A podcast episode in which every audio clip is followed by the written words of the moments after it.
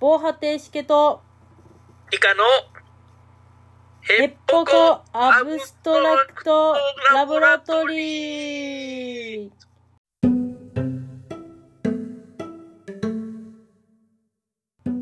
結局アブストラクトって何だろうと思っている2人がアブストラクトを深掘りしたりしなかったり関係ないことを話しゃべったりするポッドキャストです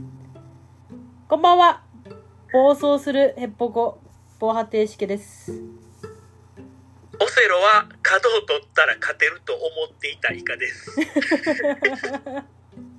大体勝てますけどねいやいやいや、そんなことないって。 あそうなんですかうん。上手い人はもう角とか、そんなに重視しないっぽいのよ。あーでもなんか盤面見たことありますこのカード以外は全部取られてるっていうそうそうそう。だから、あある程度までは角を取る方が有利やねんけど、一定レベルから関係なくなるっぽくて、あーなるほど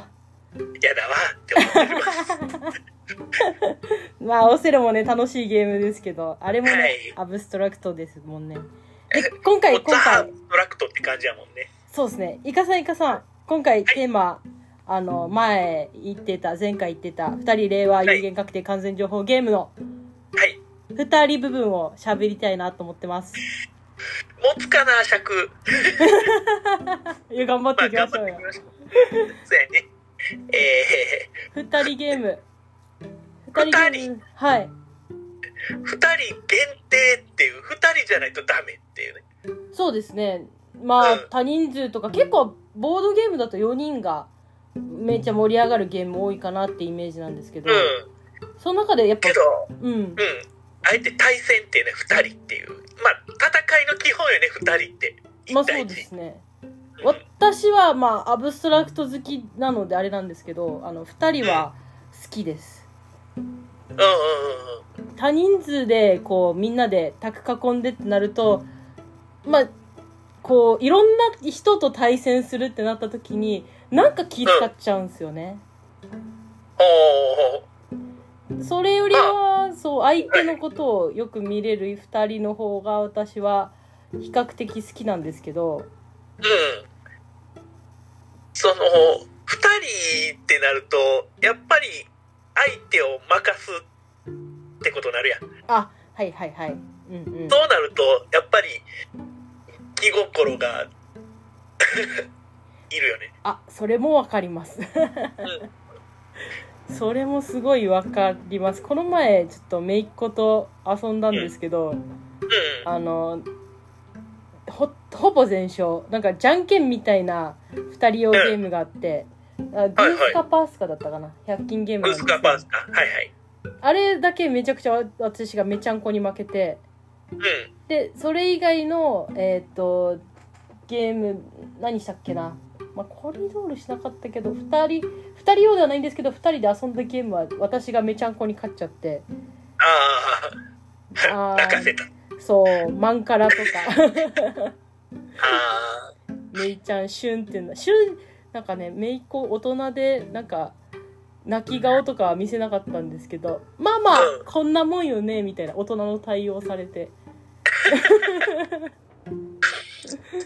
それはそれでや。そうなんですよ 次から遊んでくれるかなってちょっと心配にはなってるんですけどやっぱ2人なんでこうちょっと盛り上がりというかう対等にこう遊べればいいですけどん。うん。難しいところはありますね二人ゆえに、実力差が出やすいんですよね。ああうんうんうんなんで、勝ち負けが結構はっきり決まるんですよね。まあ、後々ね、その、勝ち負けの話も出てくるんですけど、うんまあ、二人ってなるとやっぱり、そうなると、その、本当の実力勝負的な、もう、 相手を切って殺すみたいなぐらいのレベ ルの、二人用の考え、対戦の考え方もあるし、うんうんうんうんそのおじいちゃんと孫が縁側でまったり将棋打つみたいなだかああそうですねうんらまあ後者のねおじいちゃんと孫がまったりってなるとその実力者じゃなくその空気感を楽しむみたいなね うんうんそのそういう時間を楽しむみたいなとこあるやろうしもうガチでやるんやったらほんまにほんまに切り合いというか殴り合いといううか、んまあ、2人はなりやすいよねっていう殴り合いがまあ実力差があるとか、まあ、私だったらこう強者に挑んでいくみたいになるのとめちゃくちゃいい感じになりますけど確かにこの姪っ子とか下の子と遊ぶみたいになると難しいところもありつつちょっとしけさんが大人げない時があるのかな いやむず難しくないですかこの なんだろう力の加減っていかさんはんなんかこうまあ言ったらちょっと下の子と遊ぶ時ってなんかやられてたりしますだからまあ将棋の場合飛車角落ちみたいなね、はいはいはいはいうん、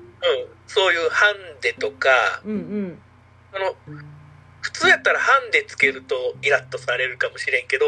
実力差がありすぎるとハンデいるよねっていうそあの辺もう2人やとはっきりするよなとは思うあ確かにハンデとかつけやすいよなって思うしそうですねハンデ大事かもまあこの将棋とかうんとかこうやればハンデのルールみたいなのも結構整備されてたりしますよね飛車角落ちとか、ただそのボードゲームでなんかこういっぱいある中のアブストラクトっていうあの定義になるとそのハンデするルールっていうのがどこをハンデしたらいいのかみたいなのも自分たちで探りながらみたいなところがあってうんうん難しいでではあるんですけどこの時にどうハンデつけりゃいいのかなってこう思ったりするんですよね。まあうんコリドールとかだったら例えば板の枚数がこのゲームのあの勝敗かなり、えー関わってくるので2枚落ちとか3枚落ちとうんか、まあ、そんな感じでこう実力差をちょっと埋めていくようなうん感じにはできるんですけど、あうんの、例えば、えっ、と、ツイクストとかってご存知です、うんああい知ってうのるっ知ってるて、どうハンデつけてるのっていう。 難しいですよね。そうやね行って行って本当に交互に同じことしていくゲームやからうんうんうんううん。ーん ハンデっていうわけにはいかんもんねそうなんですよね。まあ、なんか決定的な手を打たないみたいな感じにはなっちゃうんですけど。その歴史が古いものほどうんうん。なんかハンデみたいなのをつけれたりするのかなみたいなああもう結構研究されているものに関してうんああそうなんですよねなんかこ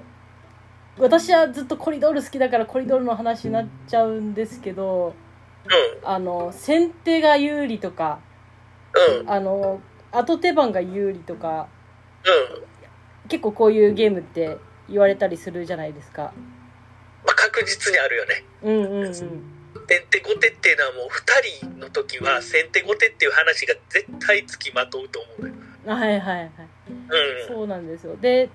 ほんあんまりその好きではないんですけどこのゲームがこれによって先手取ったから勝つぜとか負けるぜみたいな話はあんまり好きではないんですけどただそのうん実力差を埋めるハンデとしてのこうゲームとしての特性みたいなのは知りたくてうんそれだったらこうまあ言ったら2枚落ちぐらいの実力差ではないんだけどまあその、えー、と先手有利だったら先手譲るよってなるんですけど、うんうんそういうのを知りたいなって思いつつもそういうデータってなかなかそのいっぱいやらないと出てこないので、相当ねやらんと、うんうん、その結構えーオセロとかはいはいコンピューター解析が終わってるという噂やから うんうんうんうんそのもう先手後手が有利って出てったような気がするんだよね確か、うなんかありましたねちょっと調ん、べてはないんですけど、まあもっとシンプルに言うと丸ペキゲームああはいはいはいはいあ丸ペケゲーム丸バツではなくあまあ丸×丸ペケ三目並びいろんな言い方あるけど、ああはいはいはいまあ、丸×ゲームはもう100%先定やん確かああはいはいはいはいというかもうえー、100%引き分けになるかなあ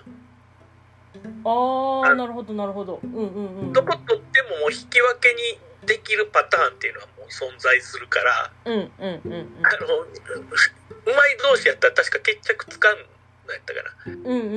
んそうですねうん丸×ゲームは結構引き分けで終わることが多いですよねうんうんうんもうここ取ったらここっていう引き分けパターンが決まるからだからどっちかが疲れてこう失敗するまであ決着がつかんはずねそんなサバなんだろうあの体力差をつけるゲームになっちゃうと辛いところありますねああなんか4日目ぐらいにああもう眠いって言って失敗するみたいなそれそれぐらい決着つかへんはずあー確かに確かにそうかもしれないそううんうんだから2人ってそういうところもあるよねっていう話ですね、うん2人っては話難しいなまあーそうですかあ